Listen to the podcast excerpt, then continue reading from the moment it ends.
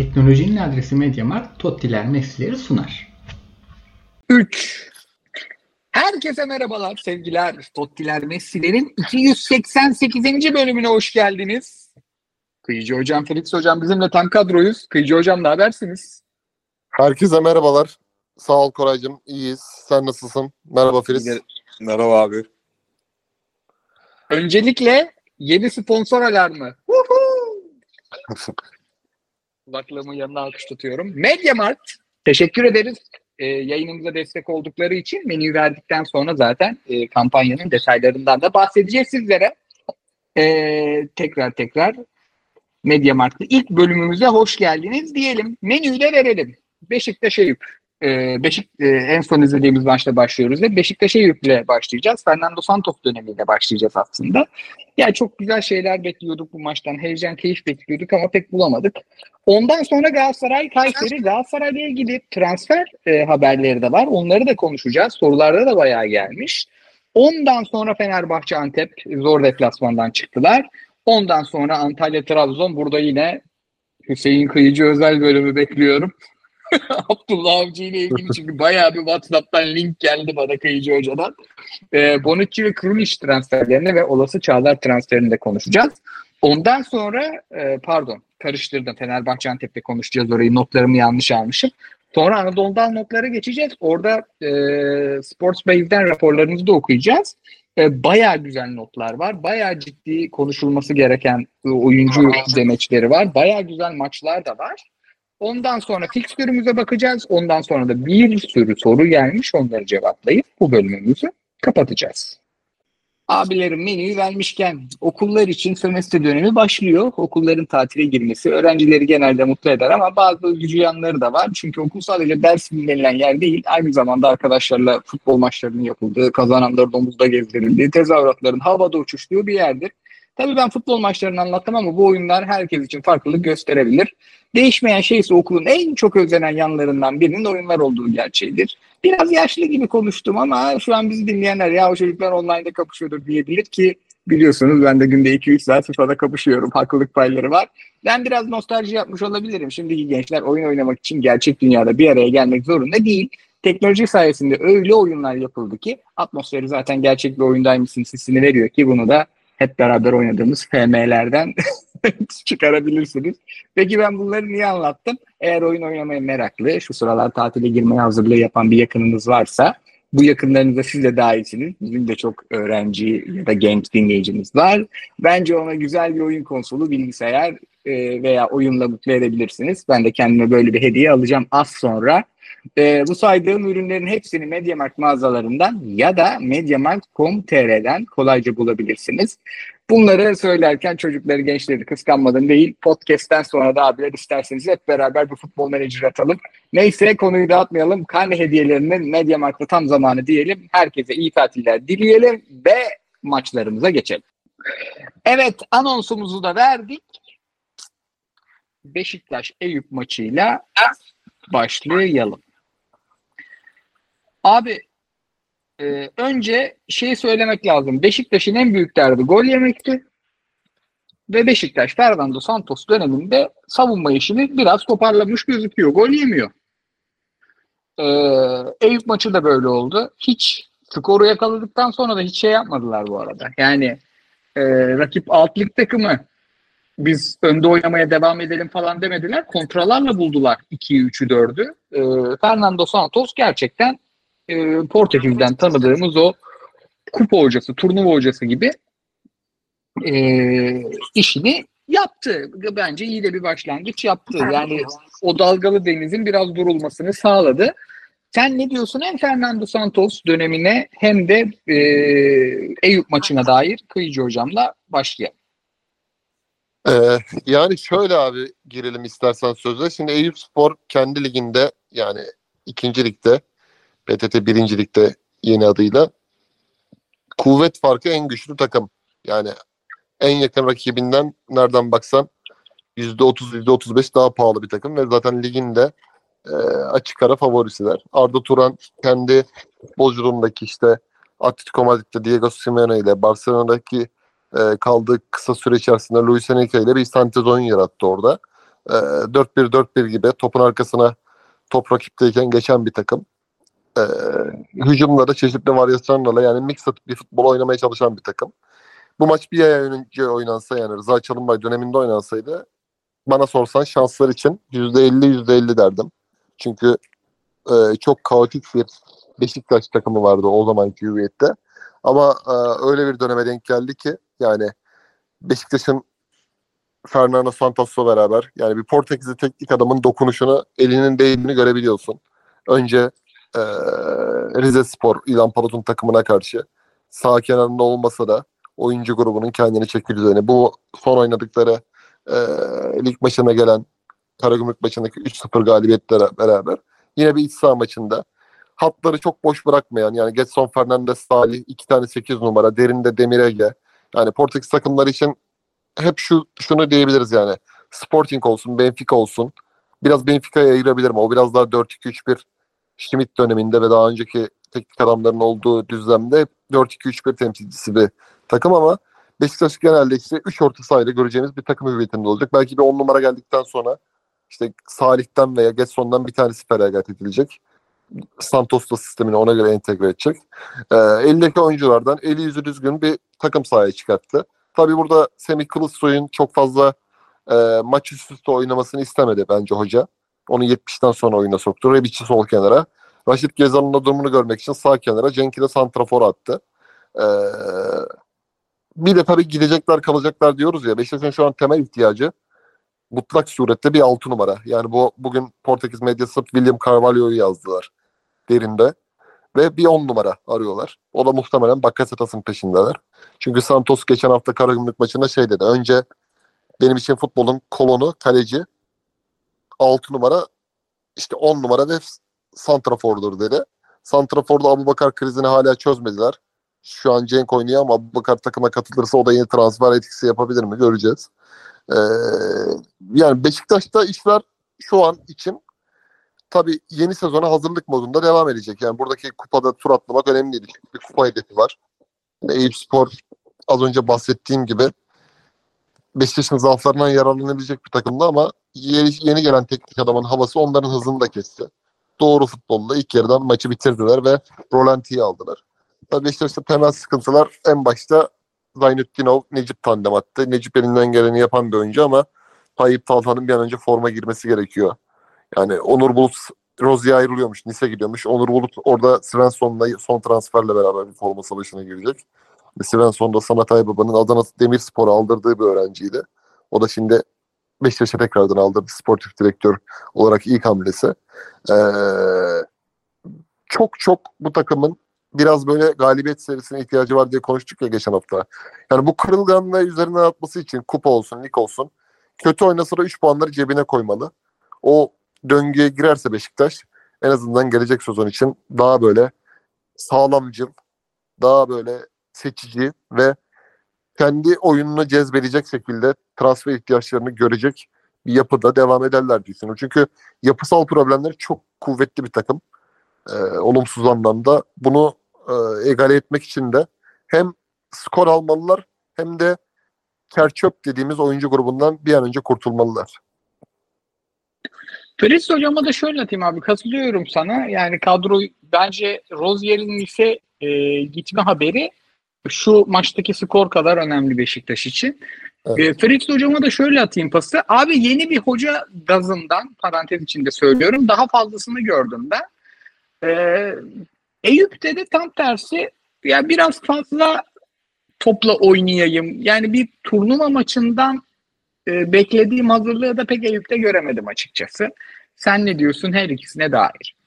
Abi bizim standart bu işi yaparken yıllardır e, bir üslubumuz var. O üslubun içinde de şu var. Çok izlemediğimiz takımlar hakkında böyle bir tane maç üzerinden çok fazla atıp tutmamak.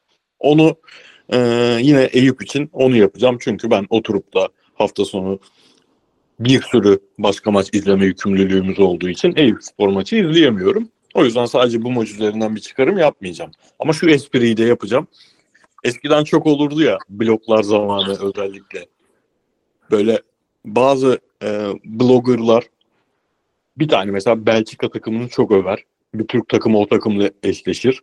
işte şöyle acayip takım, böyle acayip takım ya da İspanya'dan böyle Barcelona, Real, Atletico harici bir takımı çok överler falan. Bizim bir takımla eşleşir sonra bir bakarız patates takım. yani o etkiyi yaptı çünkü Türkiye'de çok ilginç bir şekilde acayip bir Eyüp Spor PR'ı var son 5-6 aydır. İşte antrenmanda şunlar yapılıyor, bunlar yapılıyor. Arda Hoca şunları da muhakkak yapıyordur bunları ama bu maçta sahada göremedik bunları. Öyle bir etkisi oldu. O yüzden 10 sene önceki o muhabbetleri çok benzettim. Twitter'da çok kavgaları olurdu hatırlarsınız. Evet, Biri millet birbirine dilo derdi. Bu mu lan övdüğünüz takım der. bir anda bir kavga çıkar falan. Biraz öyle bir takım oldu. Oradan hemen Fernando Santos'a geçeyim abi. Hani Arda Turan'ın da bizim gibi e, insanların karşısına böyle bir hocaya karşı çıkması şanssızlığı. Çünkü abi Fernando Santos transferi e, Fernando Santos geldiği zaman iki hafta önce neden gayet olumlu bulduk? İşte bu yüzden bulduk abi. Yani, yani Rize maçı tabii ki tartışırız. E, ilk iki maçı da tartışabiliriz. Hemen mi etki yapacak hoca? Ama bu adamı öv, yani olumlu bulma sebebimiz buydu.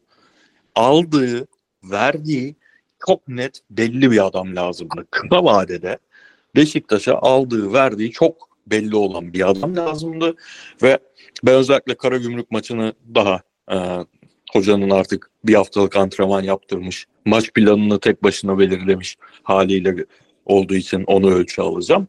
Bir Fernando Santos takımı bu.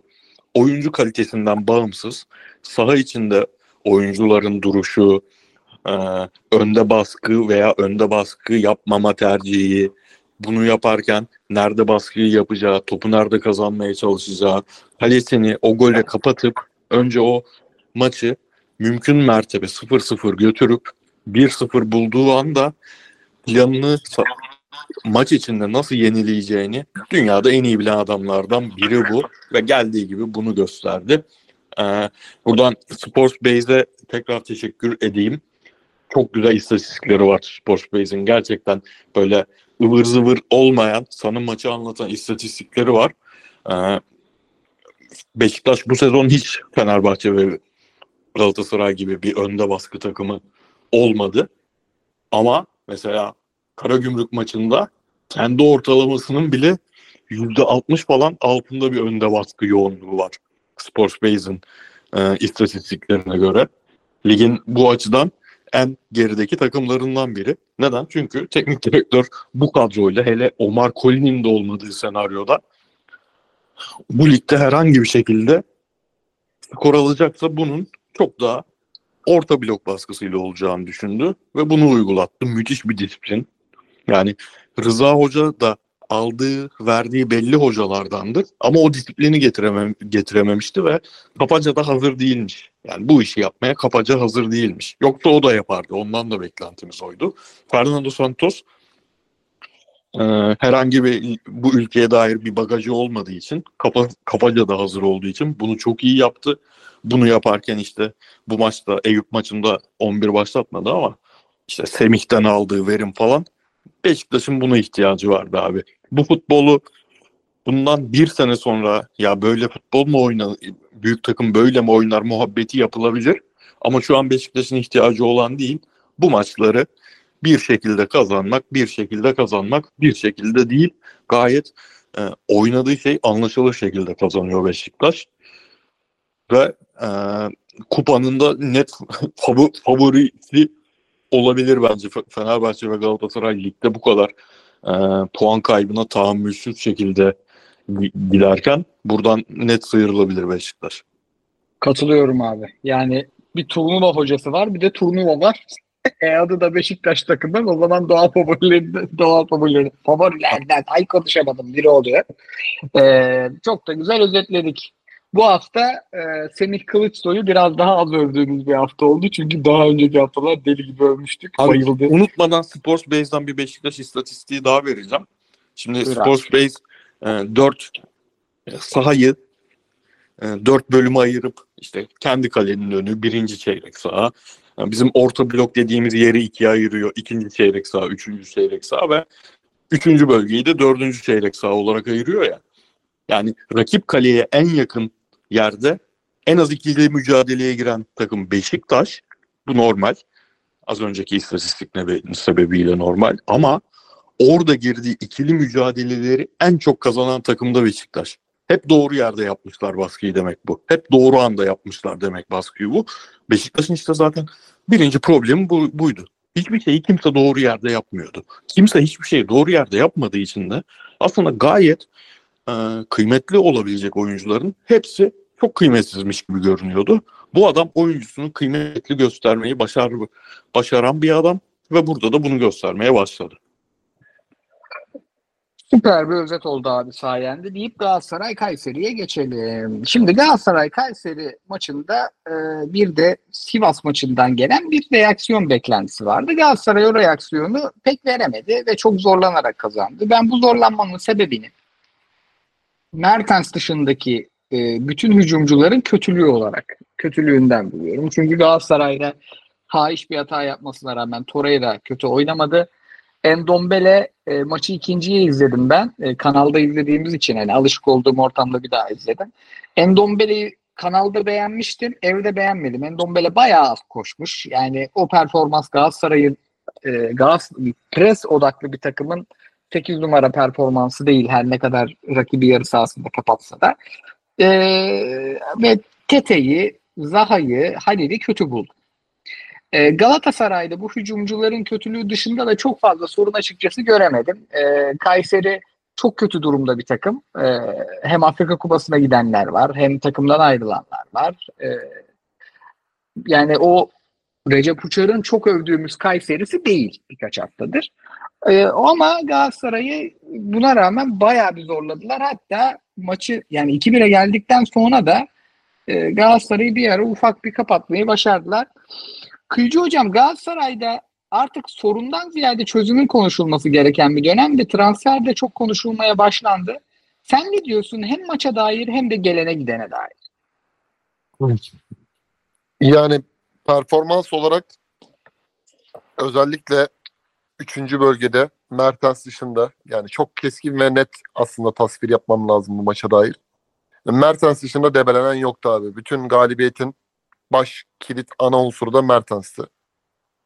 Zaten 9 kere falan 10 kere hatta rakip ceza sahasında topla buluşma. Arzu isteğine ayak uyduran 37 yaşındaki Mertens'in bir Zaha bir Tete göremedik. Bir Halil zaten o işin oyuncusu değil. Yani Halil 20 21 sezonunun devre arasında geldiğinde Yeni Malatya maçında Galatasaray'ın şampiyonluğu kaybettiği maçtaki gol vuruşlarından bile geride şu an. 3-1 kazandığı maçta bir golü vardı. Hatta gol vuruşunda alıp dönüp tık diye vuruyordu. O performansından bile geride yani. Galatasaray'ın santrafor oyuncusu Zoraki hani bakan bu öyle bir şanssızlığa denk geldi ki yani Icardi'den sonra formayı alacaksın. Icardi yokken Afrika Kupası'na gidiyorsun yani. Öyle bir döneme denk geldi. Ama Halil de oyuncu değil yani. Üçüncü santrafor değil. Ben Halil'in yerine oynayan Baran'ı daha çok beğendim mesela. Doğru Evet. koşu göstermesi, içerideki mücadele, sürekli rakip stoperlerde işte e, Arif Kocaman'ın onun peşinden koştur.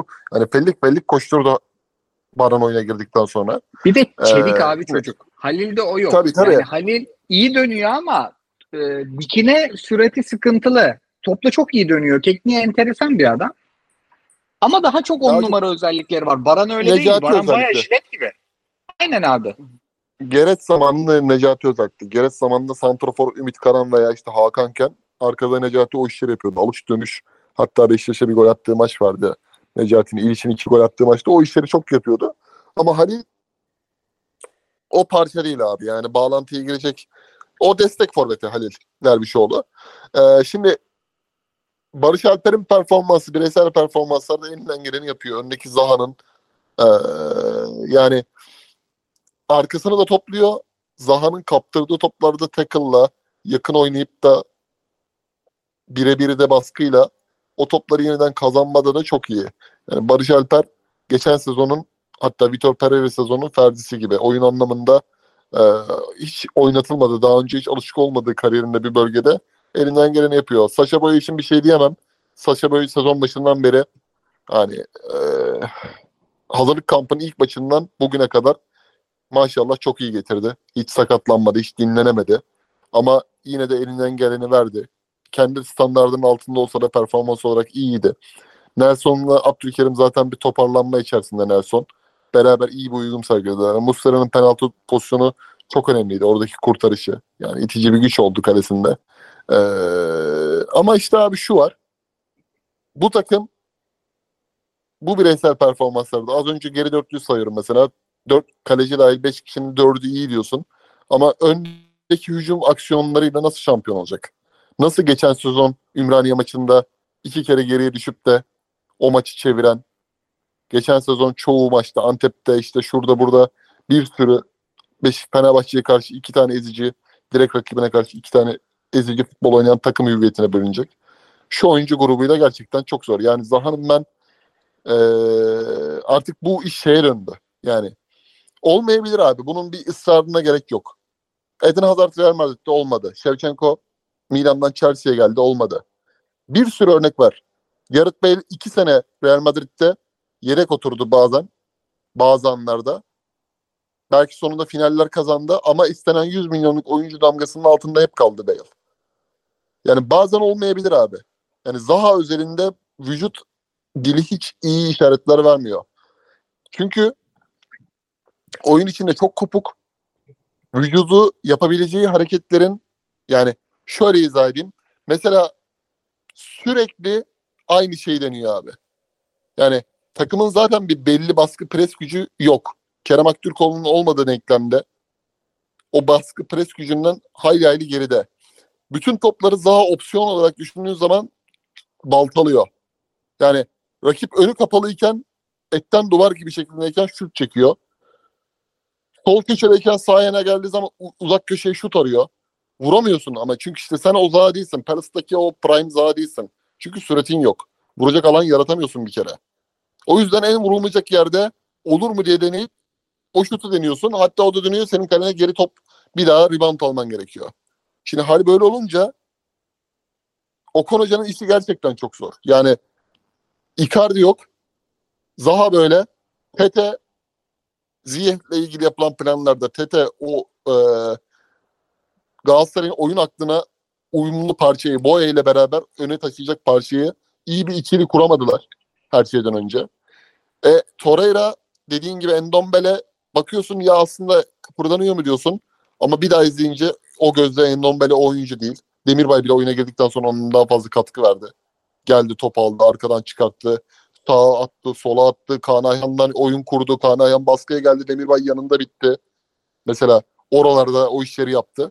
Şimdi hali böyle olunca tehlike var. Evet. Sen dün Kayseri'ye Allah korusun Hasan Ali'nin penaltısı olmasa puan versen Trabzon'da da kaybetsen Abdullah Avcı takımı ne olacağı belli değil. Özel maçlara özel hazırlanan takım sezon bitti yani. Kapattın demektir. Evet, Bu evet. görüntü. Ya çok, çok iyi hazırlanan hoca. Bir de Galatasaray da şu an kolay hazırlanılabilir bir takım. İşin sıkıntılı tarafı o. Geçen seneki Galatasaray değil. Abi o şimdi Zaha'nın bu kenarda oynatılma meselesi sağ tarafta biraz daha iyiydi. Solda geçti mesela. Orada da hiçbir şey veremedi. Aslında bir önceki maçta yanılmıyorsam ee, Konya Spor maçında sağ tarafta başladığında çok daha görüntüsü iyiydi. Şimdi solda başladı. Yine e, beklenen arzu edilen performansı vermedi. Bir netleştirmemiz lazım abi. Halil'in santrafor olmaması lazım mesela. Barış Alper gerekirse feragat edilip önde oynayacak veya Zaha önde oynayacak. Bir böyle bak bakmak lazım diye görüşüyorum. Hocada da dokunuş yok. Bak hoca geçen sene dokunuyordu. Allah var Yunus Akgün, Kerem oyun patladı bir şey oldu. 4-4-2 denedi bir ara. Gomis oralarda ipten aldı ama bu sene ipten alan da yok. Hocanın dokunuşu da yok mesela ön tarafa.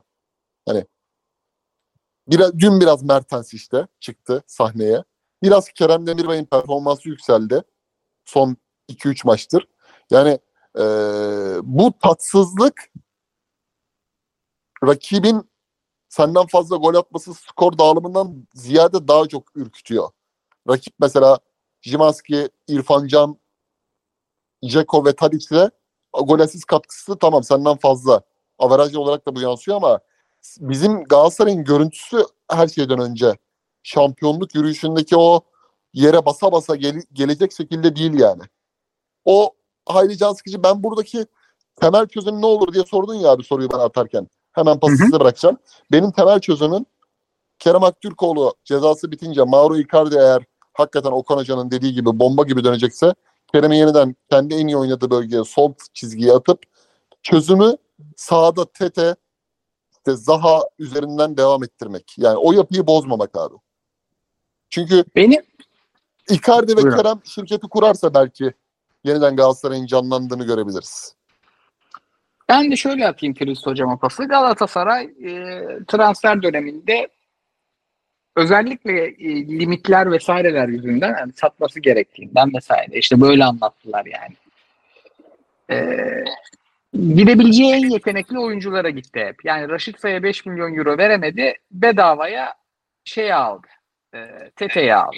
Belki de e, maaştan biraz kazık yiyerek. Aynı şekilde e, Zaha'yı aldı. Yani bonservis elinde oyunculara yönelmek durumunda kaldığını ve o Erden Timur'un açıklaması. Yani doğrusu yanlışı kendi bilir. Şimdi e, bu oyuncuların yerine yani Raşit San'ın rolünü Tete'nin oynayamadığını, Kerem'in geçen sene yaptığını, Zaha'nın yapamadığını Mertens dışında işte sakatlanana kadar Icardi taşıdı. Hakikaten sakatlanana kadar iyiydi. Ee, hatta bütün golleri sırf Icardi atıyordu elemelerde vesairelerde. Ya burada aslında artık bir geriye dönüşte mümkün. Yani e, Zaha'dan Zaha'yı değil çünkü geçen seneki takımı korudu Galatasaray. Yani Zaha'yı değil Kerem'i oynatmaya devam edebilir. E, Raşit San'ın rolünü Barış Alper'e verebilir. E, ara transferde işte Mertens gibi boş alanlara koşu yapan e, bu on numara işlerini iyi bilen o seviyesi yüksek ikinci forvet gibi de oynayabilen bir oyuncu bulabilir. E, Oliveira'nın işini de Kerem Demirbay'a pekala yaptırabilir. Böyle bir öze dönüş e, sence ilaç olur mu Galatasaray'a yoksa bu isimlerin bazılarında ısrar etmeli mi? Abi bence ilaç olacak şey önce herhangi bir karar almak ama net bir karar almak. Bence artık yaz dönemi konuşmanın bir anlamı yok. Bence artık geçen seneki yapıyı da konuşmanın çok bir anlamı yok. Yapıyı şu açıdan senin dediğin gibi konuşulacak da konuşulsun ama o net o karar net alınsın. Çünkü dünyada çok az takım var ki çok iyi geçirdiği sezondan sonra aynı yapıyla devam etme lüksüne sahip olan. Galatasaray'ın öyle bir lüksü yoktu. Tamam kötü geçirildi. Zaten biz ligin ilk yarısını yine e, kötü oyunların olduğu dönemler ya bu hocalık değil. Hocanın suçu değil. Yani böyle bir yaz geçiren bir teknik direktör ancak zaten bu kadar puan toplar. Onu da topladı bu adam diye savunuyorduk. Ama Şampiyonlar Ligi bitti abi artık. Yani Manchester United deplasman dönüşü Başakşehir'de ne yapacak takım? Eyvah deme dönemlerimiz bitti veya kötü oyun olunca ya ne yapsın abi adam ya aynı anda gidip Bayern deplasmanına çık, Bayern maçına çık, Kopenhag deplasmanına çık, dön. Gel burada oyun oyna. Bunlar kolay değil. Bir e, şu grup aşaması bitene kadar bir süre verelim. Dönemi falan geçtik. Ben her hafta burada Zaha'nın vücut dilini mi konuşacağım? Ben her hafta burada Tete'nin niye bir hafta Tete oluyor işte o kişi. Bir hafta Kerem oluyor. Kalenin ağzından o topu niye kaçırdığını mı konuşacağım? Yani artık önce bir kadro istikrarı. Karar abi karar. Bak istersen eski yapı olur. Dersin ki baba olmuyor ben Zaha'yı oynatmıyorum. Sol Kerem. Merkezde Mertens. Sağda Raşit rolüne Barış atıyorum. Sola da Beke de Kazımcan'ı koydum. Devam edersin abi buradan. Artık yani ben gerçekten çok sıkıldım. Her hafta sağ açığın değişmesinden, her hafta Torreira'nın yanındaki oyuncunun değişmesinden. Ya Endombele olmadıysa olmadı abi. Kerem Demirbay oynat. Üç hafta üst üste Kerem Demirbay oynat. Ne yapayım yani? Eyüp, Eyüp Aydın'ı oynat. Üç hafta üst üste Eyüp Aydın'ı oynat. Diyelim ki adamın elinde aldığın Zendambele'yi kakaladılar takıma. Adam en azından 20 yaşındaki çocuğu kazanıyor. Artık yani çok sinir bozucu bir hale almaya başladı. Bu iş yani bir karar verilsin ya. Ya sürekli yaz dönemini mi konuşacağız? Şubat geliyor. Şubat 2024 geliyor. Yaz dönemi yazda kaldı tamam. Ve hani saha içinde de şunu görüyorum ben. Bu hocanın suçu değil. Bu o kurulan kadronun suçu. Şu. Ben, yani hocanın ne kadar suçudur bilmiyorum. Hocanın suçu da olabilir. Ama bir disiplinsizlik var bu takımda. Bu net. Bunu böyle yok onun parası yatmamış. İşte yok o onunla Instagram'da takipleşmemiş. Bunlar değil. Saha içine yansıyan şey şu abi. Galatasaray bir pozisyona giriyor tamam mı? İşte dünkü maçın ilk 10 dakikasında Tete'nin girdiği pozisyon. Galatasaray o pozisyon kaçabilir. O pozisyon kaçmasında problem yok. Problem şurada. Galatasaray kendi sahasında hele beraberlikle deplasmandan döndüğü maçta lig, ligde son dönemin en kötü takımlarından biriyle oynarken o pozisyondan sonra 10 dakika kapatacak abi. 10 dakika herkes kendini yırtacak saha içinde. O pozisyon ikinci pozisyona dönüşecek. Üçüncü pozisyona dönüşecek. Rakibe hatayı böyle yaptırırsın abi. Yani o pozisyondan sonra beraber izledik. Ben çıkmamıştım henüz stüdyodan. O pozisyondan sonra ne yaptı abi Galatasaraylı oyuncular? Herkes bir paslaşmaya başladı. Böyle bir lay lay havası. Yani bu tarif de edemiyorum. Bir Beşiktaş maçında görmüştük ya ilk yarı. Ben o zaman şey diyordum ya abi yorgun adamlar işte Manchester maçından döndüler kafada Bayern maçı var falan. Ama artık yani şu kapatma işini yapmadıkça bu takım diyoruz ki ya buluyor atamıyor. Abi buluyor atamıyor da iyi pozisyonlarının arasında Galatasaray'ın hep böyle 15 dakika falan var. Bir pozisyona giriyor. 15 dakika sonra bir tane daha giriyor. Oyuncular soğuk. Ceza sahası içinde pozisyon geldiğinde şut vurma şeyi kaçıyor oyuncuların. Fenerbahçe bu kadar golü sadece bir komplo teorisi var ya rakipler Fener'e daha açık oynuyor diye. Abi bununla açıklanabilir mi? Fenerbahçe kapattığı zaman bak kapatıyor pozisyonu buluyor. Biri daha taşa vuruyor.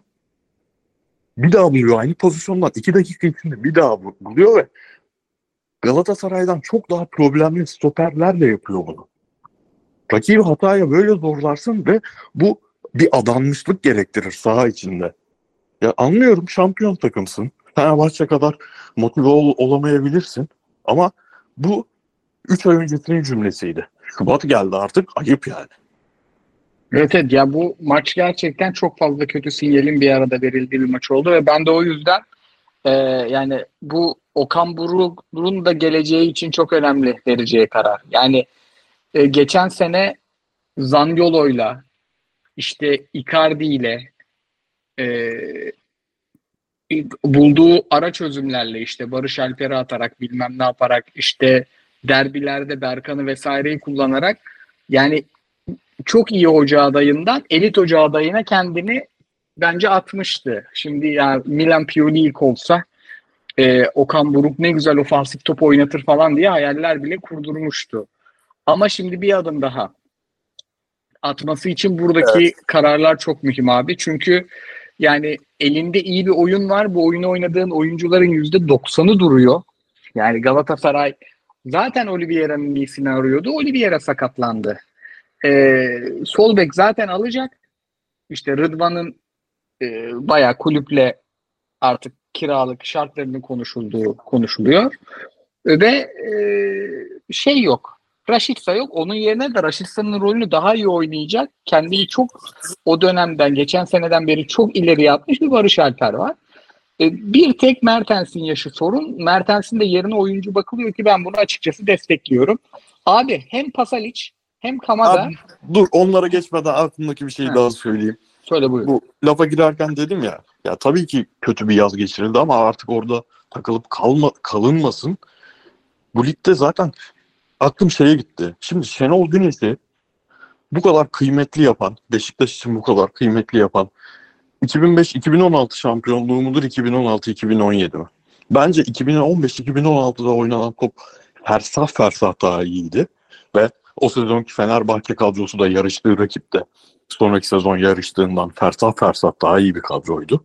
O yüzden o açıdan daha kıymetli. Ama o yaz Beşiktaş o muhteşem topu oynamasını sağlayan en temel iki oyuncusunu kaybetti abi. Mario Gomez, Jose Sosa. Ve bunların yerine Mario Gomez'le hiçbir alakası olmayan Abu Bakar, Jose Sosa'nın oyun tipiyle hiçbir alakası olmayan Talişka, ne bileyim Andreas Beck'in yerine Gökhan Gönül, Adriano'nun üstüne Caner Erkin. Yanlış söylemiyorum değil mi? O yaz yapıldı bunlar. Yo Mesela, doğru doğru. Yani Kerem'in üzerine Zaha geldi. Adam ne yapsın? Abi Adriano'nun üzerine Caner Erkin geldi. Kullandı bak. Şenol Hoca'yı Şenol Hoca yapan şey o ikinci sezondur benim için. Çünkü gerçekten bambaşka tipte oyuncular geldi ve bir şekilde yaptı takımı şampiyon. bir şekilde oyun buldu. Okan Hoca'yı da benim için o seviyeye ben Okan Hoca'yı ciddi Galatasaray'daki hocalığını çok seviyorum. İnşallah yıllarca kalır takımın başında. Ama yani Şubat 2024'e giriyoruz. Yap, yap hocam bunları. Yap yani. Belki onun da elinde değil o. Bize uzaktan konuşması kolay geliyor. O kararları al. İşte benim çıkacak ön taraftaki 3 oyuncum şunlar, şunlar, şunlar. Bunlarla gidiyorum. Orada yönetim... Buyur abi. Estağfurullah abi lafını böldüm. Dün 57'de değil de 75'te yeseydi golü maçı döndüremezdi. Erken yemesi şansına oldu. Ben bayağı dolmuşum ya. Galatasaray kötü top oynadı mı? Ben bir içim şişiyor. Ama gerçekten Abi yani bu yani bu aslında yokluk olmaması gereken bir kriz ya. İyi oynamayan oyuncular geçen sene Zaniolo'yu dinlen kenarda oturtmak bu sene Zaha'yı kenarda oturtmaktan daha kolay olmamalı. Çünkü Zaniolo zaten hiç vakti olmadığı için, iki kere sakatlık geçirdiği için, yedekte kalamayacağı için kavga dövüş Roma'dan ayrıldı. Buraya geldi, burada yedek oturdu. O kolay bir şey değil abi. Ya Wilfried Zaha zaten Zaha dün yuhalandı tribünde.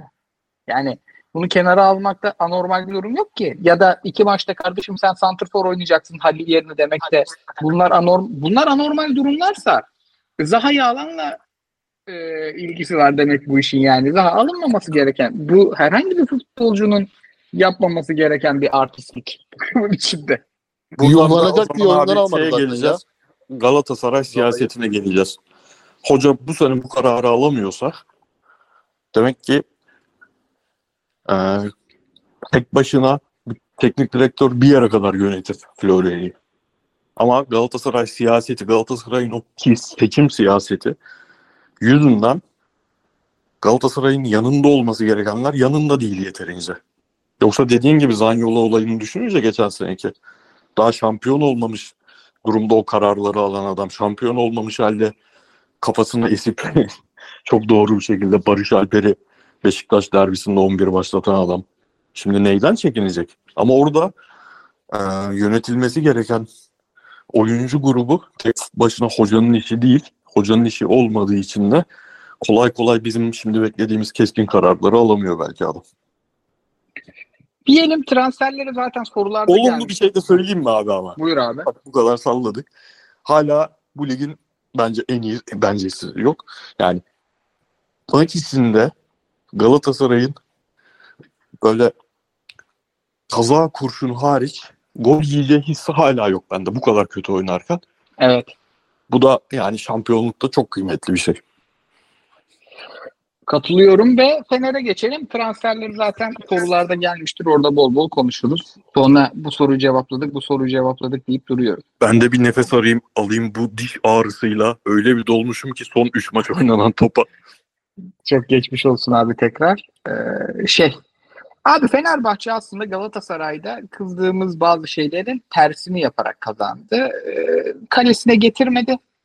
Çok derinde savunan, bence fena bir oyun planı olmayan bir Antep vardı. Ama Şumudika'nın büyük maç karnesi çok iyi değildir zaten. Ee, Fred 20'de 20 oldu. 20 maç 20 galibiyet.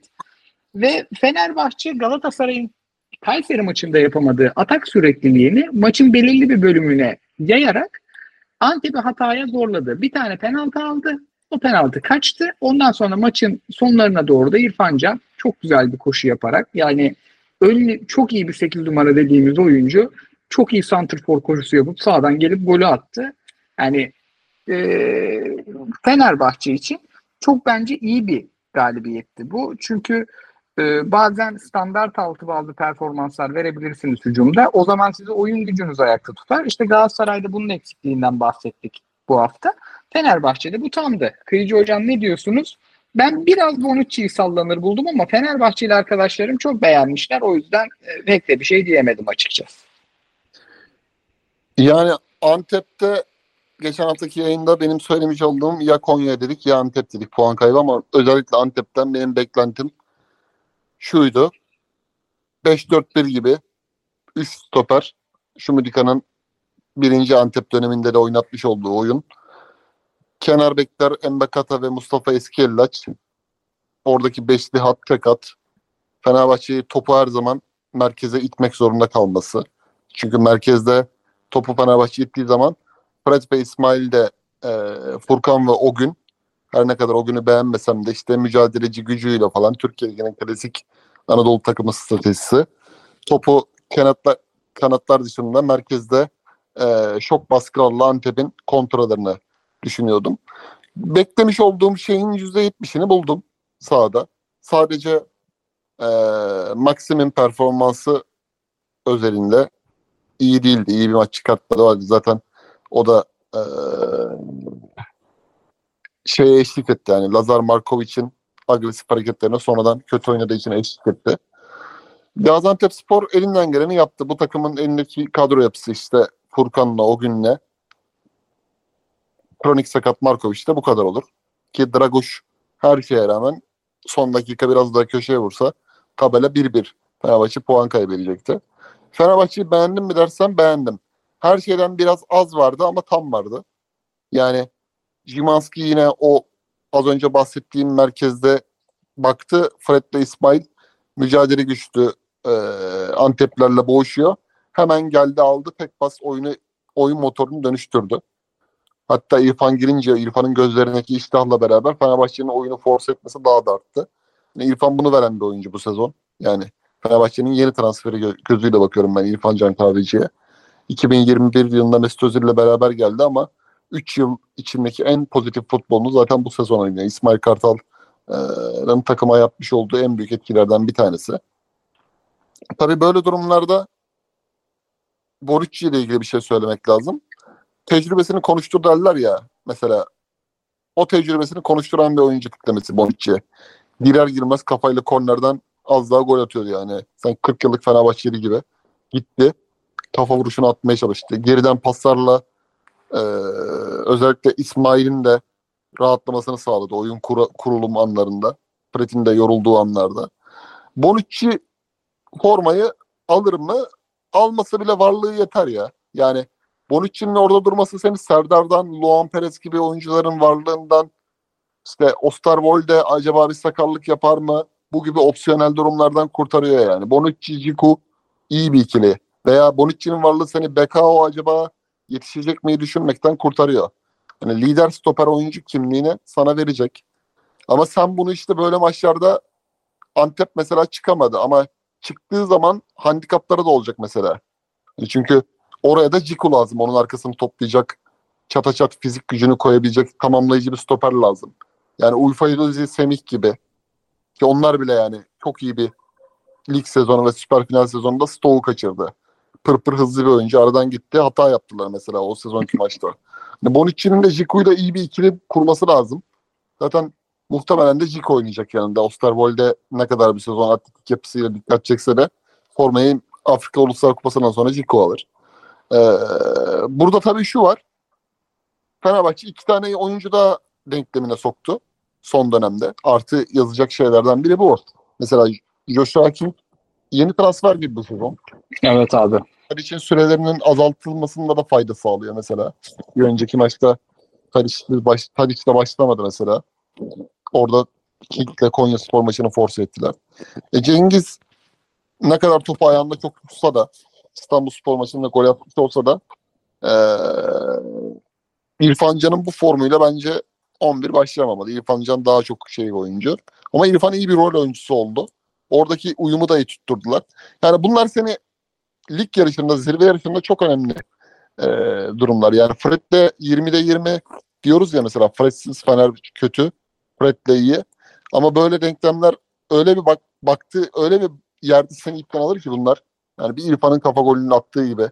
Veya işte bir Tadiç o zaman işte dinlenmiş bir Tadiç gelecek. King'in King'e formayı kaptırırsa hırslanmış bir Tadiç gelecek. Hatta hatta şunu yaptı. Bu bile önemli. Mesela İsmail Yüksek'i oyundan aldı. 60. dakikada Batshuayi attı. En çok tenkit edildiği konuydu Galatasaray maçında.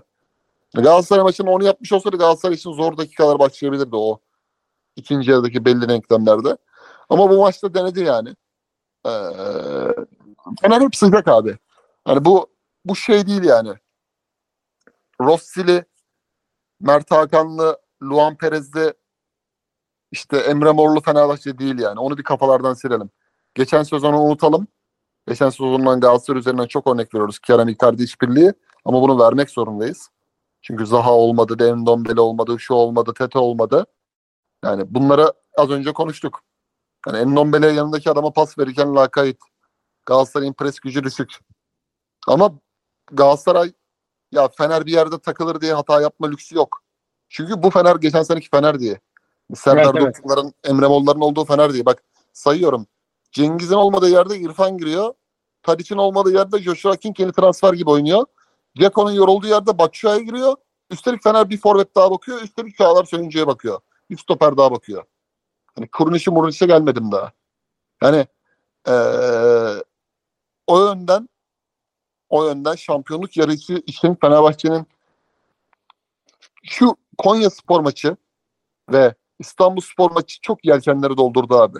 Yani Antep'teki ya Fener nasılsa atar modunu veriyor ya taraftarına veya izleyenlere. O o o çok önemlidir abi. O o anahtardır. O yönden ben eee, bu maç üzerinde skorun gelmesine hiç şaşır, şaşırmadım ve yadırgamadım. Ne kadar Antep'in Fener'i zorlayacağını tahmin etsem de. Vallahi ben de katılıyorum abi. Bunlar hakikaten şampiyonluk galibiyetleri. Ferit Hocam sizin ekleyeceğiniz var mıdır bir şeyler? Abi Livakovic ekleyeyim. Muslera şampiyonluk sezonu havasını bir 2-3 maç vermeye başladı bence böyle. Konya maçını tabii ayırırız. Maçın kritik anlarında çok iş düşmeyen maçlarda kritik anlarda önemli kurtarış olayına başladı. Hani e, milli takım performansında da zaten onu şey yapan böyle ille de alın ille de alın seviyesine getiren şey hep kritik an kurtarışlarıydı. Öyle bir maçta 20 tane topun gelip de onları çıkarmasından ziyade. Gerçi Dünya Kupası'nda bir maç 20 tane çıkardığı maç vardı sanırım değil mi? Grupta. evet. O özel. Onun dışında hani Fenerbahçe sadece Fenerbahçe değil Galatasaray üzerinden de son 2-3 haftadır bunu konuşabiliriz. Yine Fener'in Konya maçını ayırarak söylüyorum. Ee, rakipler şeyden daha iyi çıkıyor artık. Bu iki takımın baskıdan daha iyi çıkıyor. Özellikle e, Antep Fener'e karşı bayağı iyi çıktı. Or- ondan sonra da e, or- orta blokta doğru durdular. Genelde o dağıldıkları yer rakiplerin Fener'e karşı orasıydı. E, Kıyıcı için üzüldüm. Muhtemelen bayağı güzel oranı vardı. Antep kaybetmezin. Geliyordu da yani. Şaka maka geliyordu. Onun dışında abi Krunic, siz Bonucci'yi konuştunuz. Ben de Krunic konuşayım. Hava olayı çok önemli abi. Hava gerçekten yazın işte Fenerbahçe'nin ya ne olacak ne bitecek tamam güzel kadro kuruyorsunuz ama bir sürü pozisyonda da hala kalite eksikliği var falan. Havasında Krunic gelse tek transferi olsa problemli görünebilecekken şu an Fenerbahçe'nin bu atmosferinde bu havasında oh bir boşluğu daha doldurduk olarak görünüyor. Ben Krunic'i e, Zayt'la Empoli'de oynadığı dönemde çok beğenirim. E, Benacer, Zayt, Krunic orta sahası. Benacer'in iyice derinde oynadığı pardon Zayt'ın dönem dönem derinde oynadığı falan. E, Milan'da da abi sen benden de çok izledin. En iyi performansını on numarada verdi. Çünkü Milan'ın o geçiş döneminde şampiyonluğa e, şampiyonluk sezonu öncesi geçiş döneminde şeye çok ihtiyacı vardı. Fernando Santos'un şimdi Beşiktaş'ta yaptığı şeye çok ihtiyacı vardı Milan'ın. O dönemde Pioli 10 numara olarak Krunić'i oynatırdı Benacer'le Tonali'nin önünde. Tonali ile çok değişerek oynarlardı falan. 10 numarada oynadığında inanılmaz bir work rate vardır. Merkezde oynadığında da iyidir de yani bir merkez oyuncusu için normal seviyededir ama 10 numara oynadığında onun o e, mücadele gücü çok etkili oluyor. Hani 3 yerli olayını halledebilirlerse ben İsmail'in de düzenli süre alması gerektiğini hala düşünüyorum. Ama işte Fred'e bir şey olduğunda çok daha elini rahatlattı. İsmail e, kart görmeye çok meyilli bir oyuncu. İsmail kart gördüğünde İsmail'in yerine gir abi biraz defansif işi yapsan. Ön tarafta baskıya da sen git. Fred daha çok şey yapsın.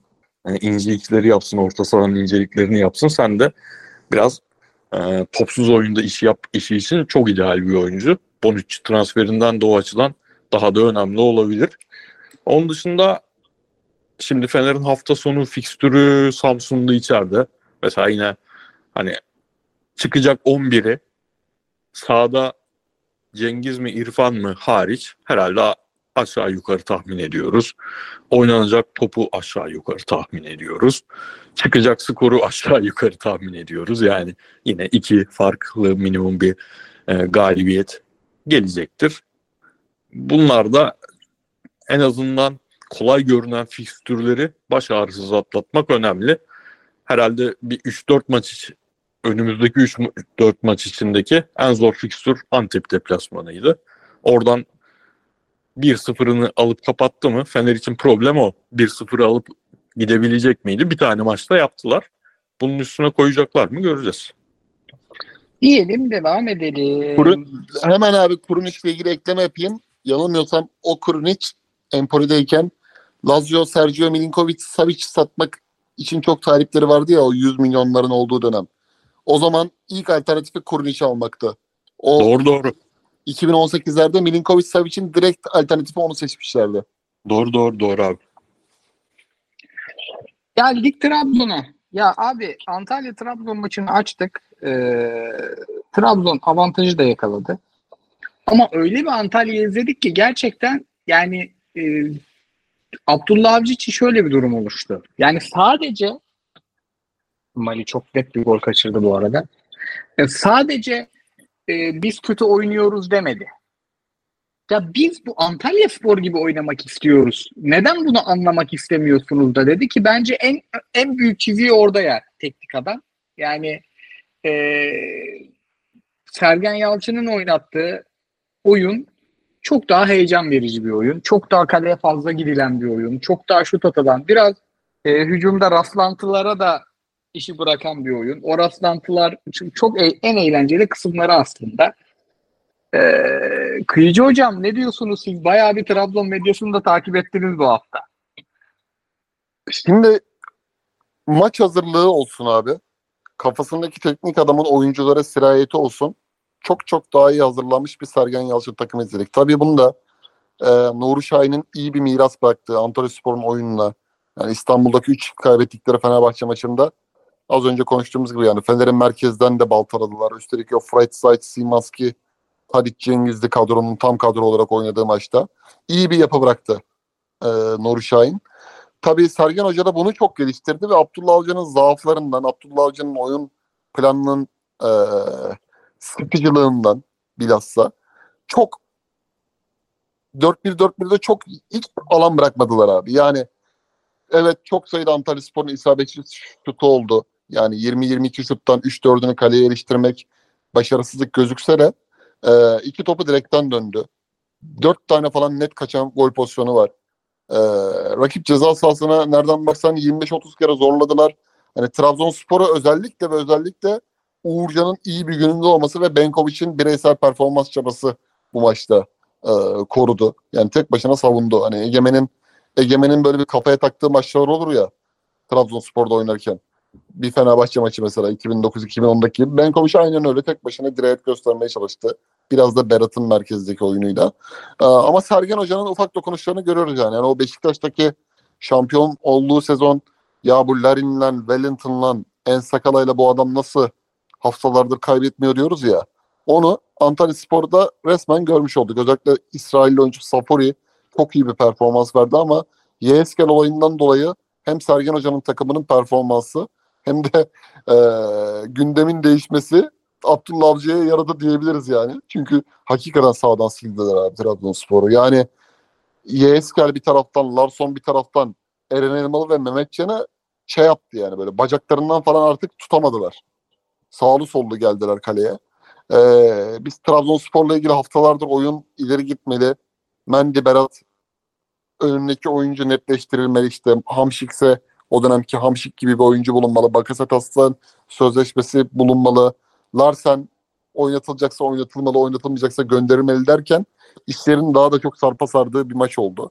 Ee, tabii Abdullah Avcı maç sonu açıklamalarında bazen yenemiyorsan yenilmeyeceksin.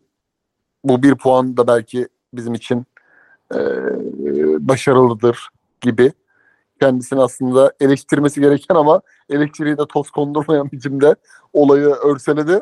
Ama hakikaten çok kötü bir performans ve Trabzon medyası özellikle yani bu Saka gazetesi Cartürk'tan da bahsetmiyorum. Trabzon sosyal medyası işte bu dik futbol 61 saat gibi hesaplar yerden yere vurdu abi. Yani çünkü e, 15 yaşındaki U15 oyuncusuna dahi anlatacağı bir şey oluyor Abdullah Avcı'nın. Ön oynamak için yan oynamak lazımdır gibi. Onu, onu anlatmaya kadar artık kentte bu olay şey oldu. Kutuplaşma oldu. Ee, daha doğrusu kutuplaşma demeyeyim de e, bir inat oldu. Ama bu maçta e, taraftar inancını bayağı bir zedeledi ortaya konulan oyun formatı ve çaresizlik yani. Bunun adı resmen çaresizlik. Çünkü Sergen Hoca'nın takımında da şu var. Hani Sergen Yalçın'ın antrenörlüğünde de şu var. Gerçekten iyi bir yapıyı kurduktan sonra o takım Sergen Yalçın'ın takımıdır. Kenarlardan oynar, merkezde basar. Hani mixed dediğimiz oyunun her türlüsünü oynar. Pas oyunu da oynar, geçiş de oynar, direkt kaleye de inmeyi. Maç maç maç oyunu kendisine göre inşa eder ya kafa kafaya verdiğinde. Şimdi zaten iyi bir yapıya geldi. Nuri Şahin'in bıraktığı miras. O iyi yapıyla bir tık daha kendi istediği gibi olunca rakibi hakikaten bezdiren bir noktaya getirtmiş. Ee, bu da Abdullah Avcı'nın en büyük aldığı bence hani tabloyu koltuğun altına alırsın ya. Bu tabii skoru sirayet etmedi. 1-1 bitti maç ama oyun olarak çok çok fersah fersah daha düşük bir kaliteyle göstermiş oldu. İyi devam edelim. Ben de yani hocanın sezonu tamamlayamayacağını düşünüyorum Trabzon'da. Hemen 61 saat deyince kıyıcı hemen hesaba girdim baktım o Hüseyin Kıyıcı tarafından takip ediliyor hesap ibaresini görmek için. Evet takip ediliyor Hüseyin Kıyıcı tarafından. 61 saat. Ben ben şeyim abi ya Trabzon maçlarında. Kamil Anar, Kuzey Ekspres gazetesi. Geçtik Anadolu'dan notlara. Şimdi burada önce konuşulması gereken bazı açıklamalar var. Birincisi Yusuf Erdoğan. Rize maçı berbat bir zeminde oynandı. E, isyan etti oyuncu. Muslera'nın sakatlığından falan da bahsetti işte. Yani biz Abi, ne yapmamız de gerekiyor? problem var be. Valla tek gündemi şu, şunu yapmamız lazımdı. Sen deyince aklıma geldi şimdi mesela bak. Ben o gün açıklama yapıldığı gün not aldım. Yani yoksa belki de unutacaktık hakikaten. Yani şu an harbi ülke futbolunun bir numaralı gündeminin bu adamın bu açıklaması olması lazımdı ya. Ve yani üstünü en hızlı örten memleketiz öyle diyeyim. Ee, berbat bir zemin ve yani maçın mesela o maçın özetinin BİM tarafından yayınlanması bile ayıp gibi geliyor bana. Belki de abartıyorumdur. Onun dışında bir de Hatay'da da benzer bir açıklama vardı. Elce'nin hani e, açıklamalarını hiç sağlıklı bulmadım. Çok büyük baskı altında gördüm. Hatay çok kalp kırıcı bir gol yedi. 1-1 bitti maç. İyi de oynuyorlardı. E, maçın sonlarında Pendik dengelemişti ama e, yazık oldu ama yani kendime zarar vermeyi düşünüyorum falan dediği bayağı baskı altında olduğu bir açıklama. Kolay bir zamandan geçmediler. Gerçekten depremi bizzat yaşadılar. Takım arkadaşlarını kaybettiler. Yani Hatay'ın gerçekten e, evlatlarına biraz destekle çıkması lazım ki e, Erce o desteğin verildiğinden de bahsetti. Başakşehir Alanya harika bir maç oldu. Ben bu hafta izlediğim en iyi maç olabilir ligde. Deniz'in golü müthiş. İşte e, üçüncü golü müthiş Başakşehir'in. Başakşehir'in planını çok beğendim. Fatih Hoca'nın sen öyle bir plan yapıyorsan Çağdaş Hocam ben senin stoperlere basmam, beklere basarım planı güzeldi. Yani bayağı eğlenceli bir maç izledik. 3-2 bitti. Bir 5-10 dakikası daha olsa 3-3'te olurdu. Alanya yani kapatmayı başardı. 8 maç Çağdaş Hoca kupa maçını dışarıda bırakarak 8 maç 5 galibiyet 2 beraberlik. Ve felaket yani Kayseri çok kötü bir kadroydu. Bu kadro Kayseri'den çok daha iyi ama bu kadrodaki atletizm eksikliği de ligde hiçbir takımda yok. İstanbul Konya ee, İstanbul Spor çok iyi top oynuyor. Hakan Yakın Hoca'ya bayılıyorum. Ama yani bu kadar karateciyi toplamak da başarı. Yani abi adamlar kaleciyle karşı karşıya herif topa basıp düşüyor ya. ya ayakta duramayan adamlar almışlar. Yani mesela bu adamlar sahada Galatasaray Galatasaraylı o Santrfor Baran bu sene iki kere sahaya çıktı. Ya İstanbulspor sen euro ödemeyi mi seviyorsunuz yani? Siz hayrat mı var? Euro hayratı mı var stadın orada? Yani e, kirala işte. Daha iyisi, daha iyisini mi buluyorsunuz böyle? Berbat bir takım. gördüğüm en kötü Süper Lig takımlarından biri ama hoca ve oyun gerçekten çok iyiydi. Abi bir, bir ara İstanbul bu transfer konusunda iyiydi ya. Şimdi baktım kadroya. Sadece bu maça çıkan 10 tane yabancıları var böyle. Yani Allah Ve var ya o topu oynatabildiğin adamların hepsi de Türk. Emir Kağanlar şunlar bunlar. Onlar olmasa o topun %10'unu oynayamaz. Yani yerlileri fena seçmemişler. Diyelim e, bayağı keyifli bir hafta oldu o açıdan. E, hem İstanbul hem Başakşehir hem Alanya. Bu kadar iyi takım uzun zamandır izlemiyorduk. Ki İstanbul işte topçusuz iyi takım. Ben abi şey de söyleyelim. Heskel olayına da bir iki cümle edeyim ben. Yani ben şeye karşıyım gözaltı mezaltına karşıyım da sınır dışı edilmesine ciddi şekilde sevindim. Yani benim ülkemde böyle bir küstahlık yapamazsın. Yani bu, bu rahatlık nereden geliyor? O açıdan hızlı karar alınıp davranılması hoşuma gitti. Belki hukuki olarak yanlıştır falan. Ben tamamen vicdani bakıyorum. Böyle bir ortamda alenen soykırımı yapılan bir yerde gelip bana ülkenin bayrağını bileğinde gösteremezsin. Yok hukukmuş falanmış filanmış falan harbi boş işler böyle konularda. Sınır dışı edilmesine çok sevindim. Onu ekleyeyim. Diyelim fikstüre geçelim o zaman. Pardon time kodu alayım. Ben de biraz yani hukuki şey gözaltı mözaltı o şovlar yapılmasaydı bence de çok temiz çözüldü. O şey yani adamlara koz vermeye gerek yok olarak ben. Aynen. Aynen aynen ya. Yok da yani. o küstahlık çok canımı sıkıyor benim o oyuncunun yaptığı küstahlık. Ben benim Starbucks'a millet korkarak oturuyorken ki Starbucks Katarlıları o oyuncuların oynayabiliyor olması canımı sıkıyordu. Ver bonservisini eline yolla ya. Yani. Geçtik fikstüre. Cumartesi 13.30'da başlıyoruz. Çünkü kupa fikstürü var. Ee, Kasımpaşa Hatay 13.30. Bu maçı izlemek istiyorum çünkü yani Volkan Hoca gerçekten yürekten ciğerden bir mücadele veriyor oyuncularıyla. Takım kötü gidiyor ama elinden geleni yapıyor. Bir yerde patlayacaklar. Umarım bu maç olur.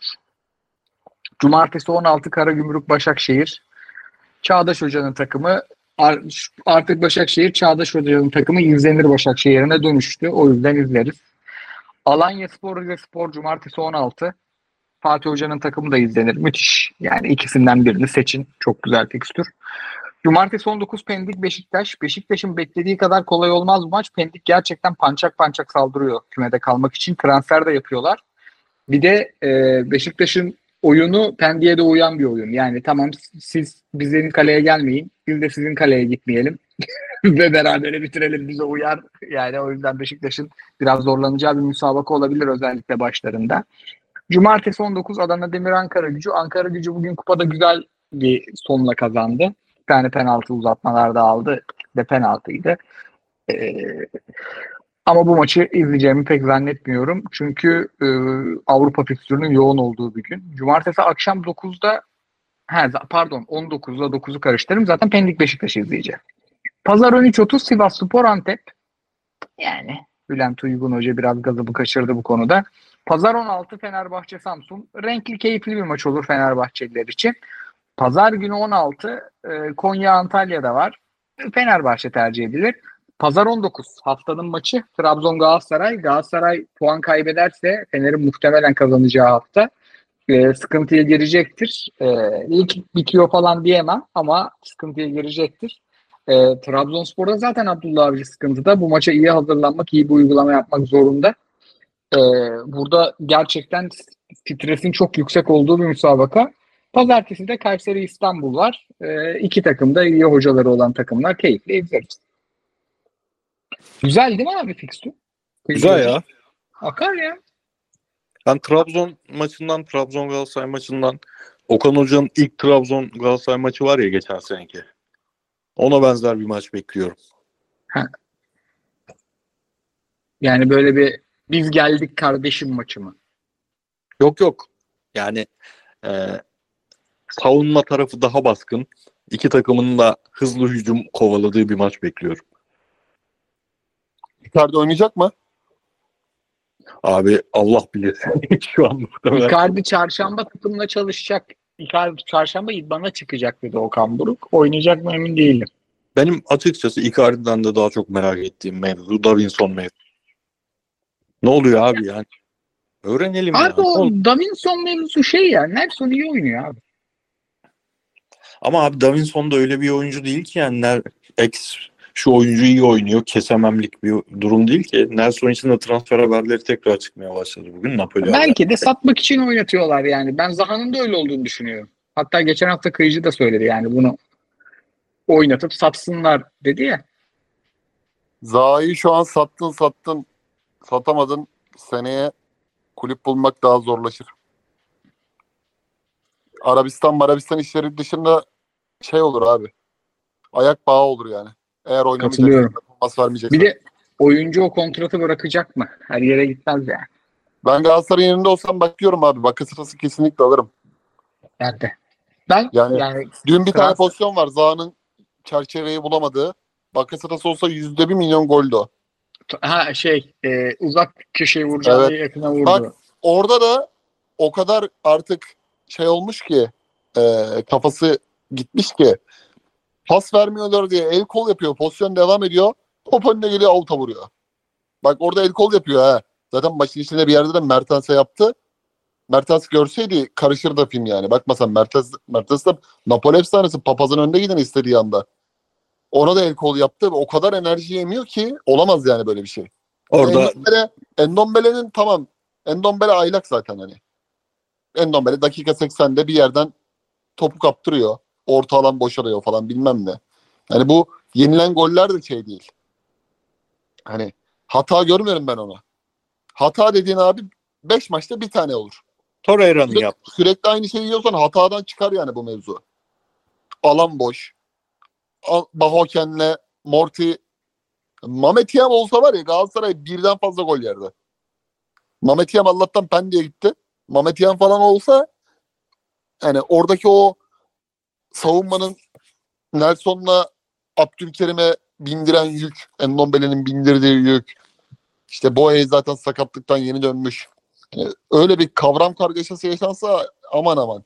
Yani Zaha, Tete, bunların Endombele bunlar yani çok yük bindiriyor abi. 6 kişi, 7 kişi çok yük- yok çok yük binmesi bizim burada konuştuğumuz, anlattığımız şeyin şiddetinden saha içinde inanılmazdır yani.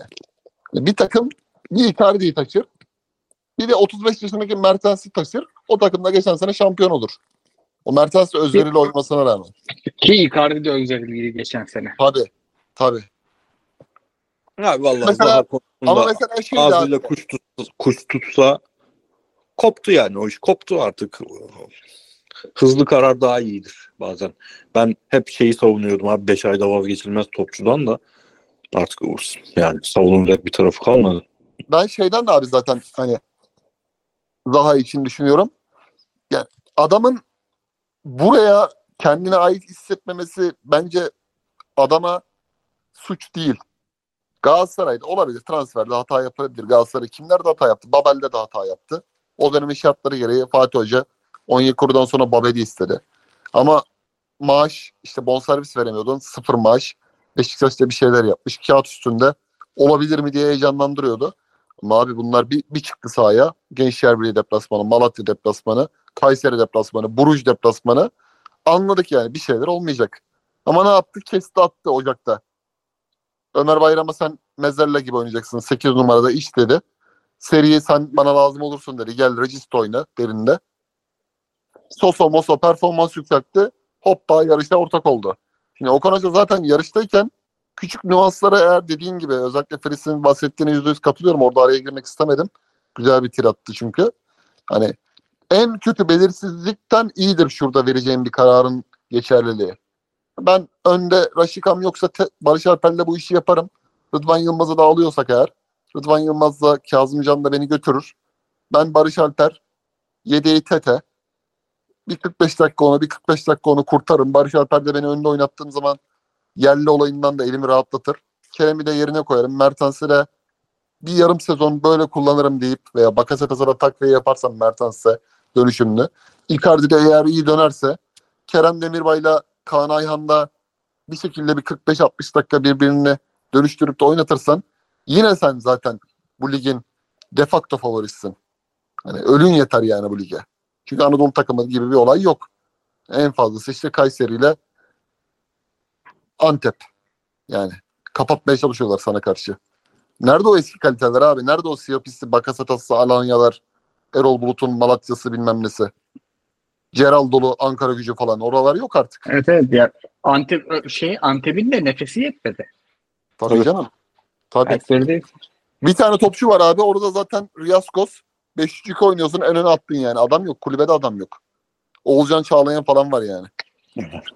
Abi Zaha konusunda da şimdi Zaha ben de artık sizin taraftayım o konuda. Yani olmadı bu olmayacak. Yani Zaha'nın olması için artık taraftarla o bağını kurabilmesi için böyle mesela çıkacak Trabzon maçını alacak. Trabzon maçından sonraki maçı Tabii alacak canım. falan. Öyle, öyle bir şeyin de hayatta bir gerçekliği yok. Olmayacak böyle bir şey. Ona yüzde yüz katılıyorum. Ama buna takılıp da şu gerçeği de şu gerçeği göz önünde bulundurmazsa Galatasaray Yok sol bek gelecek, on numara gelecek, orta saha gelecek, öyle hallolacakla falan. Abi Zaha kötü eyvallah. Zaha kötü. Zaha takımdan bağımsız kötü. Artık buna eminiz. Ama Zaha kötü, Kerem kötü, Icardi kötü, Tete kötü.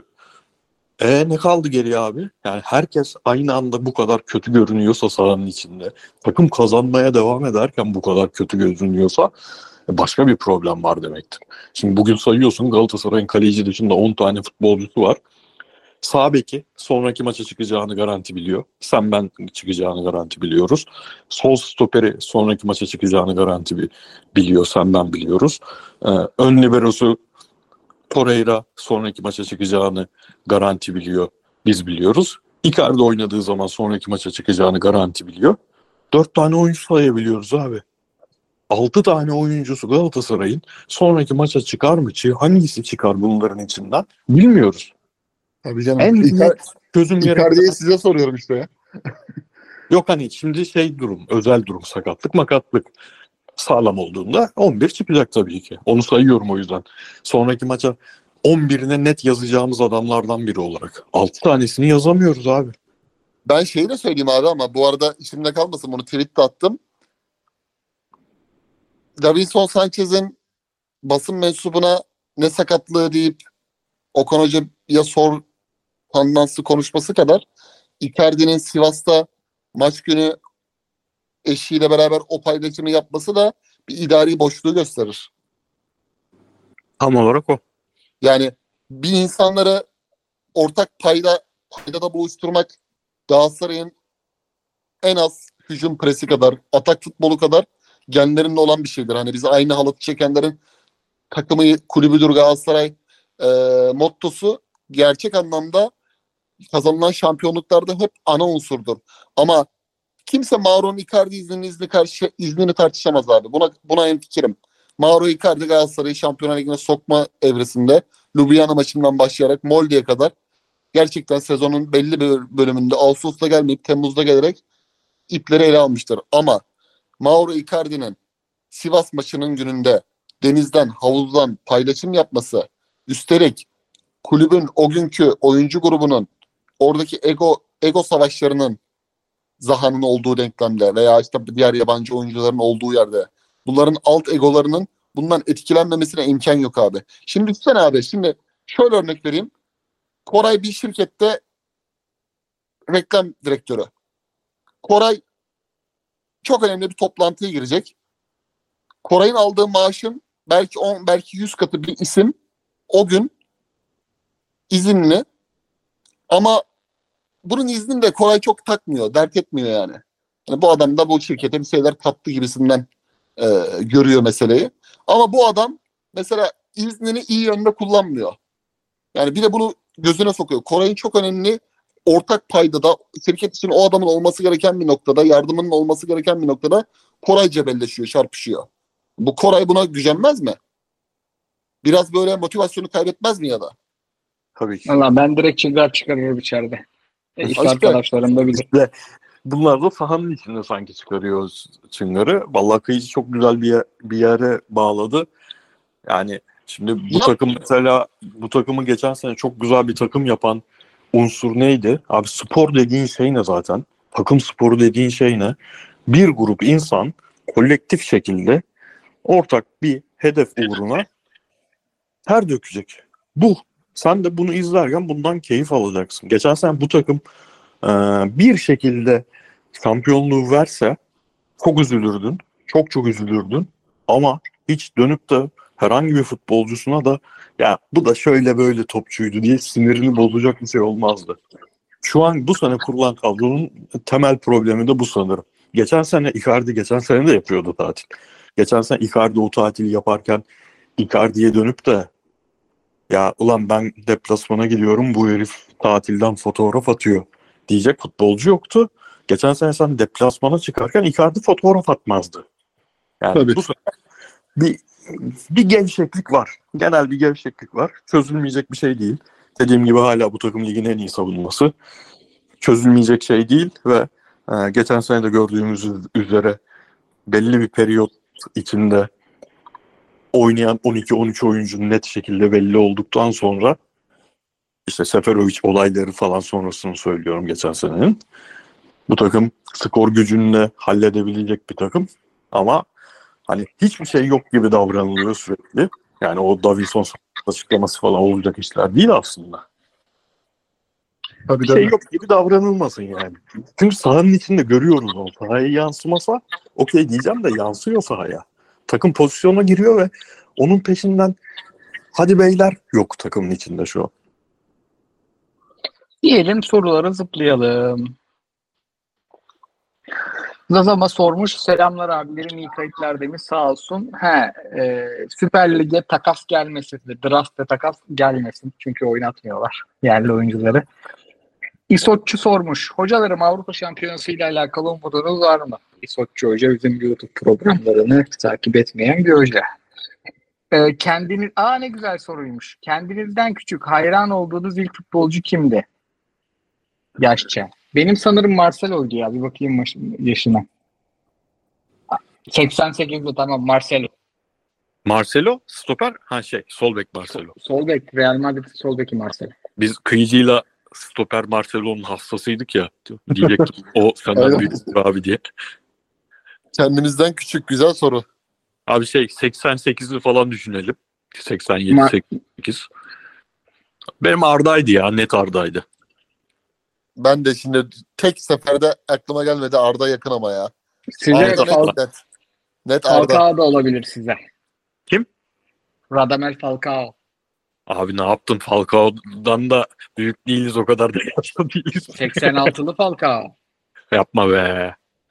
Allah. Ama abi. Arda başka bir şeydi ya. Evet evet. Arda'nın kend- yerine kendimizi de koyabiliyorduk ya. Arda'nın Portekiz maçına 11 başlamadığı gün akşam 11 gördüm ve hiç abartısız 4 ya da 5 arkadaşımı sırayla aradım sinirim geçsin diye. Arda Turan nasıl ilk 11'de olmaz yani şu takımda ilk 11'de nasıl olmaz diye. İsviçre maçı ne yaptın gol atınca? Ha? İsviçre maçı ne yaptın gol atınca? bir Türk milli maçında Hasan Şaş'ın Brezilya golünü bir kenara bırakıp ayağa kalkıp böyle abidik gubidik hareketler yaptığım ilk goldür büyük ihtimalle. Delirdim ya. Söyledik lan biz, söyledik lan biz diye. İnanılmaz. Rakibe çarptı tabii top. Klasik Arda olarak. Sör Çakmak sormuş. Sürekli podcast yayın yapınca yengelerden bir laf sokmaya da tepki geliyor mu abiler? Ben podcast 15 dakika uzatınca hanımdan e çözdüm mü bari Oklahoma City Thunder'ın fizikli kanat problemini diye bir serzeniş geliyor bizde. Nerelerdesin ya özledik. Ve benim aklımda dün olan bir soruyu sormuş abi. Dün yayını kapatmadan hem e, saygıdeğer eşin Öznur Hanım'a hem e, sevgili kız arkadaşım Asude'ye selam yollayacaktım bize bu saatlerde bu şeyi bu saçmalığı yaptırmaya yapmaya izin verdikleri için. Halloluyor ama bir şekilde. Yani Öznur 7'de çıkıp evden işe gidiyor zaten. Gebze'ye fabrikaya gidiyor. Satın alma müdürü o. Yani iyi sesinden uyanmıyorsa Yok yok canım bak zaten ben fark ettiyseniz saat 11'deki ses tonum yok şu an. saat Vallahi- saat saat düşüyor. Valla o konuda ben Allah'tan eşim Avrupa futbolu ve Premier Lig Serie A'ya ben benim kadar hakim. Abi şey oluyor mu sana peki yaptığın bir yoruma? Tabii canım o oluyor, oluyor abi oluyor mesela. Şimdi mesela Abu Bakar geldi 2020'de. Bir şey olmaz dedim dizleri patlak 10 gol atamaz. Şampiyonluk sezonu. Bana dedi Ben- bununla ilgili dedi para falan veriyorlar mı dedi bu meslekle alakalı. Bende de şey çok, oluyor. Ee, maç izlerken ve hakem kararlarını ben genelde yanlış söylüyorum hakikaten. Yani orada hakem bir düdük çalıyor. Faal değil yapıyorum. Faal çıkıyor. Öznur hep yani öyle ben bir şey değil dedim mi tekrarına bakar kafayı kaldırıp. Ya hiç bilemiyorsun diyor. Yani hakemle ilgili hiçbir şey bilemiyorsun diyor. De, diyor ben de bir tek hakem konuşmuyoruz zaten. İyi iyi devam böyle diyor. Gerçekten maçı canlı izlerken dün de mesela şey Abdülkerim'in pozisyonu penaltı değil dedim. Bugün izledim penaltı gibi geldi. Ama Halil'in pozisyonu bence hala faul değil. Kıyıcı Hoca 4-5 mevkiyi oynayan topçular için çok iyi konuşmaz diye sormuş Tamer Hocam. Tamer Dinçer sevgilerimi sunalım. Barış ve Kaan fikrini değiştirdi mi diye sormuş. Abi Öyle bir şey Kaan? Kaan Galatasaray'a geldiğinde ben Kaan'dan zaten umutluydum. Çünkü Kaan'ı 2016'da Fatih Hoca Hırvat maçında atmıştı sahaya ve Hırvatistan'a karşı deplasmanda 0-0 o dönemin şartlarında o kaos milli takımda çok iyi bir oyun oynayarak beraberlik almıştık.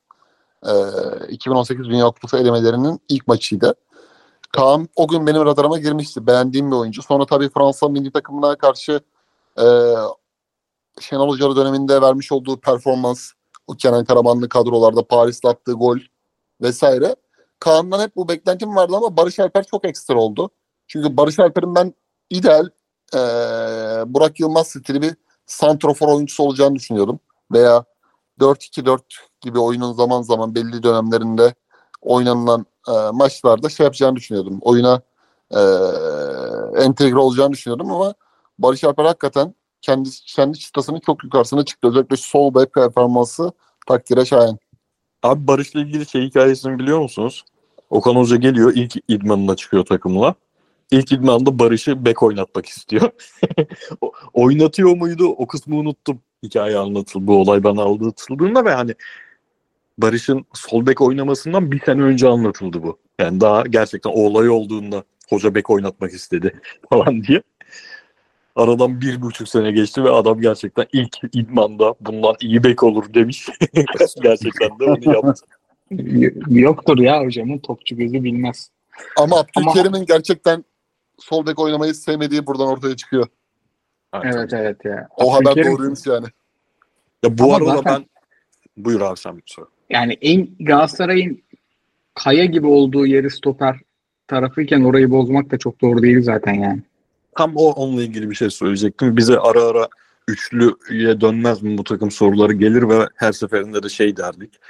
Ya abi iyi bir şeyi bozmazsın. Yani senin stoper hattın Nelson forma girince de eski haline döndü. Davinson'un iyi halinde de gayet verimliydi. Şimdi bunu üçlüye dönüp buradan ligin bu noktalarında başka bir şey çıkartayım biraz zor bir iş falan diyorduk. Ben net şekilde şu an Galatasaray'ın çok net üçlüye en uygun kadro olduğunu düşünüyorum ya. Yani e, Tete mesela bence sadece wingback oynayabilecek bir adam. Bunu çok net görüyoruz. Ön tarafın bir parçası olacak bir adam değil. İyi bir wing- wingback olabilir Tete'den. Barış'tan harika bir sol wingback back olur. Ön tarafta da Icardi'nin arkasına Mertens Kerem atıp 3-4-2-1 oynar bence bu takım.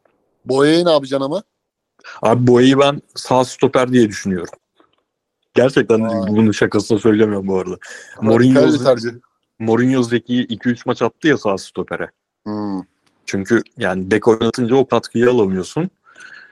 Ben tamamen Apo Nelson Sanchez yapacağını düşündüm üçlüyü. Ya hani gerçekten hoca bir gün böyle bir şey yapsa tahminen mantıklı olan o. Boya'yı da wingback olarak kullan- kullanır. Ee, hücumun parçası öbür taraftaki bek olur. Ama hani ben Boya'nın stoperde şeyle ne onun? Enerjiyle, dribbling kabi- kabiliyetiyle falan daha fark yaratacağını düşünüyorum. Wingback dön wingback olduğu an hücumla ilgili zaafları çok ortaya çıkmaya başlar ya. O yüzden Tete oraya daha uygun gibi geliyor da hayal tabii bunlar. Laf olsun diye konuşuyorum. Estağfurullah. Mourinho sorusu gelmiş Kivel from Galatasaray'dan. Onu konuştuk YouTube'da. Haftaya bir Ee, tur daha. Aynen bir tur daha atarız. Yakışıksız güvenlik sormuş. Geçen sezon Ümraniye, bu sezon Kayseri, Recep Hoca Galatasaray'a pres kranızlı paslar ve merkezden bek arkasına atılan toplarla hep sıkıntı çıkardı. İki Aa, maçı da kay- gözlem. İki maçı da kaybetmiş olmasına rağmen Galatasaray'ın iç saha reçetesini çıkardı diyebilir miyiz? Diyebiliriz ama bu sorunu çözmek Recep Hoca'nın yaptığı işe e, biraz büyütmek değil küçültmek olur. Çünkü sorunu çözmekte bir sorun yok. Yani maçını izledin mi çözersin. Recep Hoca o elindeki oyuncu elindeki kadroyla o sorunu çözüp o çözüme uygun oyunu oynatabiliyor. Bence en önemli yaptığı iş o. Çağdaş Yani- Atan'ın mirası mirası yenmiş derim. Geçerim bu soruya. Fritz hocam yok mu Afkon'dan bir iki gurme transfer takviyesi Galatasaray'ımıza demiş emekli muhafazakar. Abi valla paramız var. Dünkü, Mali dünkü lavuk Hangisini orta diyorsun? sahacı Senegalli. Kamerayı ben de onu söyleyecektim de. Onun da öyle, o bonservis öyle bir noktaya gelmiştir ki net kamera ya.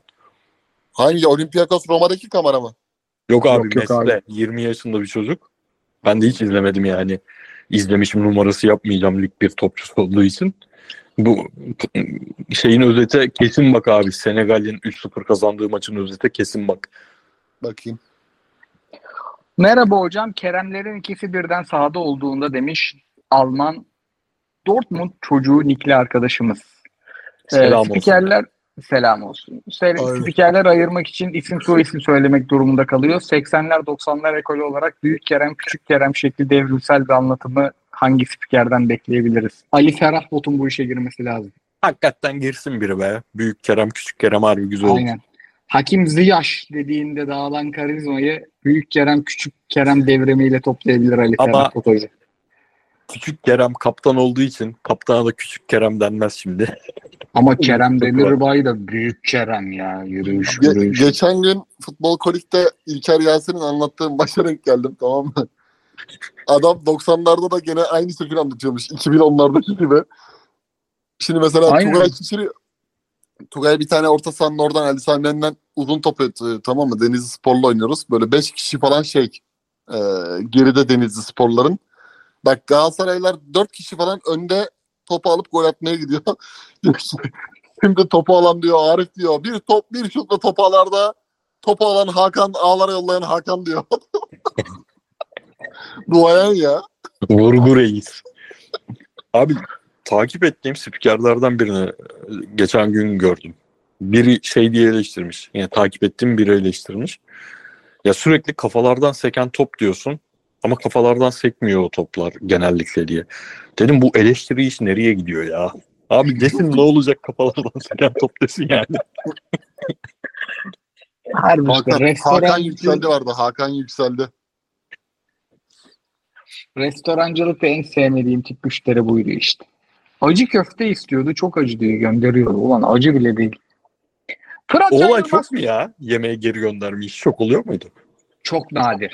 Ama bizim zaten biz kendi dükkanımızın başında, müşterinin başında olduğumuz için yani insanlar mutlu ayrılırdı da arada böyle denk gelirdi. O zaman hemen muhtemelen yine daha önce anlattığım bir anıyı sıkıştırıyorum araya. Böyle 13-14 yaşındayım.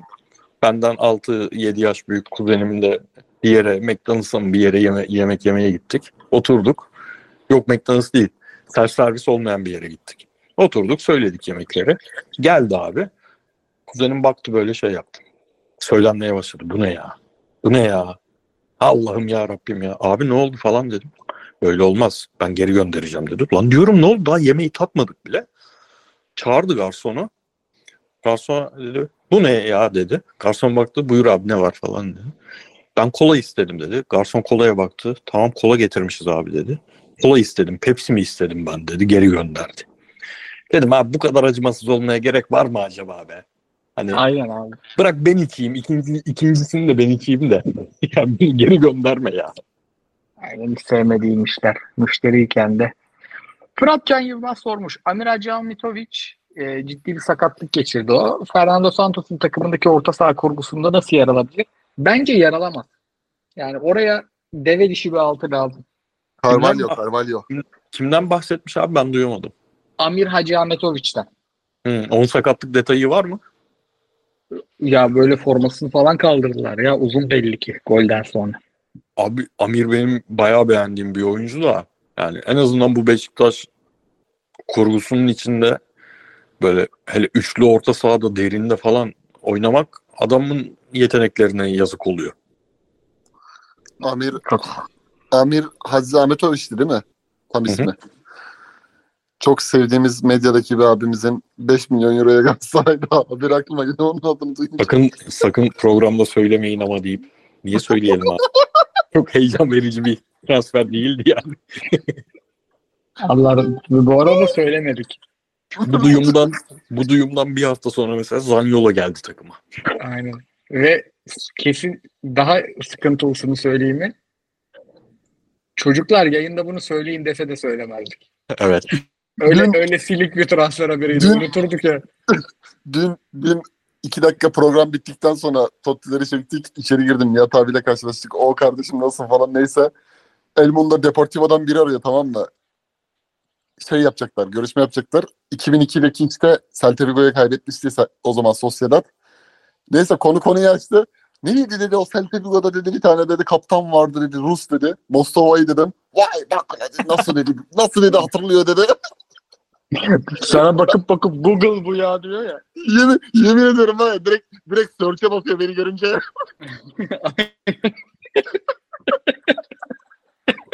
Ama var ya görsen var ya abi var ya bir İspanyolca konuşuyor böyle bir şey olamaz ya. Abi ben de Abi şey gibiyim hani Fatih Hoca'nın yanında Beyaz Şov'a katıldı ya Fatih Hoca. Maldini ile konuşuyor. Beyaz diyor ya. Abi Fatih abi sallıyor musun diyor. Bizi mi diyor yiyorsun. Harbi dil müthiş. Son sorumuz Özgür Turan Bey'den. Abiler selam demiş sağ olsun. O, Kıyıcı hocanız daha tweetlerini okumuş biri olarak Okan Buruk takımlarının kanat oyuncularına 11-12 Engin Baytar oyun tarzı olma gerektiğini konuşur musunuz? diye sormuş. Abi bence Engin Baytar'dan ziyade yani o o da mesela bir şeyde hani sürdürülebilir bir şey değildi. Hani Fatih Hoca Engin Baytar, Emre Çolak tarzı bir şey 2011-2012'de eee deneye deneye buldu yani. Ebo'yu sola Aynen. çıktı, sol önde oynatmışlığı da var. Riera'yı yerine Riera gelmeden önce Stanko'yu oraya koymuşluğu da var. Colin Kazım'dan birden bıçak gibi kesip atması da var. Net kararları vardı. Ama işte mesela onun devamında da mesela sen öyle bir şey oynatıyorsan Engin'le Emre Çolak'ı oynatıyorsan onu Amrabat'la oynayamazdın. Burak Yılmaz'la oynayamazdın mesela. O 4-4-2'de Burak Yılmaz olmazdı. Umut Bulut olabilirdi Elmander, Umut Bulut. İşte bir tane daha Necati'nin kalacağı düzende ama Burak Yılmaz olmazdı. Başka bir şeye dönüştürmen lazımdı. Ee, bizim temel sıkıntımız böyle destek hani destek kanat oyuncusundan ziyade topu Icardi'ye götürebilecek kanat oyuncusu eksikti yani delici kanat. Hani kulüp Brugge'de oynayan atıyorum Skov Olsen tarzı. İşte daha önce PSV'de oynayan oyuncu tipi bazında bahsediyorum mesela. Romero tarzı. Direkt oynayabilecek kanat. Hani çünkü sende müthiş bir santrafor var. Topu box'ın içinde onunla buluşturduğun zaman biliyorsun ki %85, %88 ihtimalle gol. Veya %90 ihtimalle gol. O, o skalada yani onun gole dönüşme ihtimali.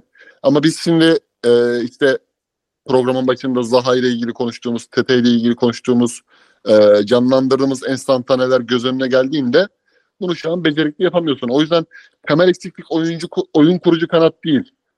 Ama mesela Sosa 2019 performansı şu an olsa ligin ikinci yarısındaki Fatih Hoca'nın son iki şampiyonluğunda oldu, olan Sosa performansı şu an olsa Icardi pik yapar mesela. Evet. Çünkü tutkuyordu. Abi Başakşehir maçındaki o ısırma, o tutkusu, o arzusu 1-0 gerideyken ceza sahası içinde attığı gol bambaşka bir sosa vardı. Ha, öyle bulursan al. Ama böyle işte saman elevi gibi Ziyeh bir maç var, dört maç yok. Tete, Kopenhag'da var, sonra yok. Zaha, Ankara gücünde var, Manchester'da, Old Trafford'da var, sonra yok.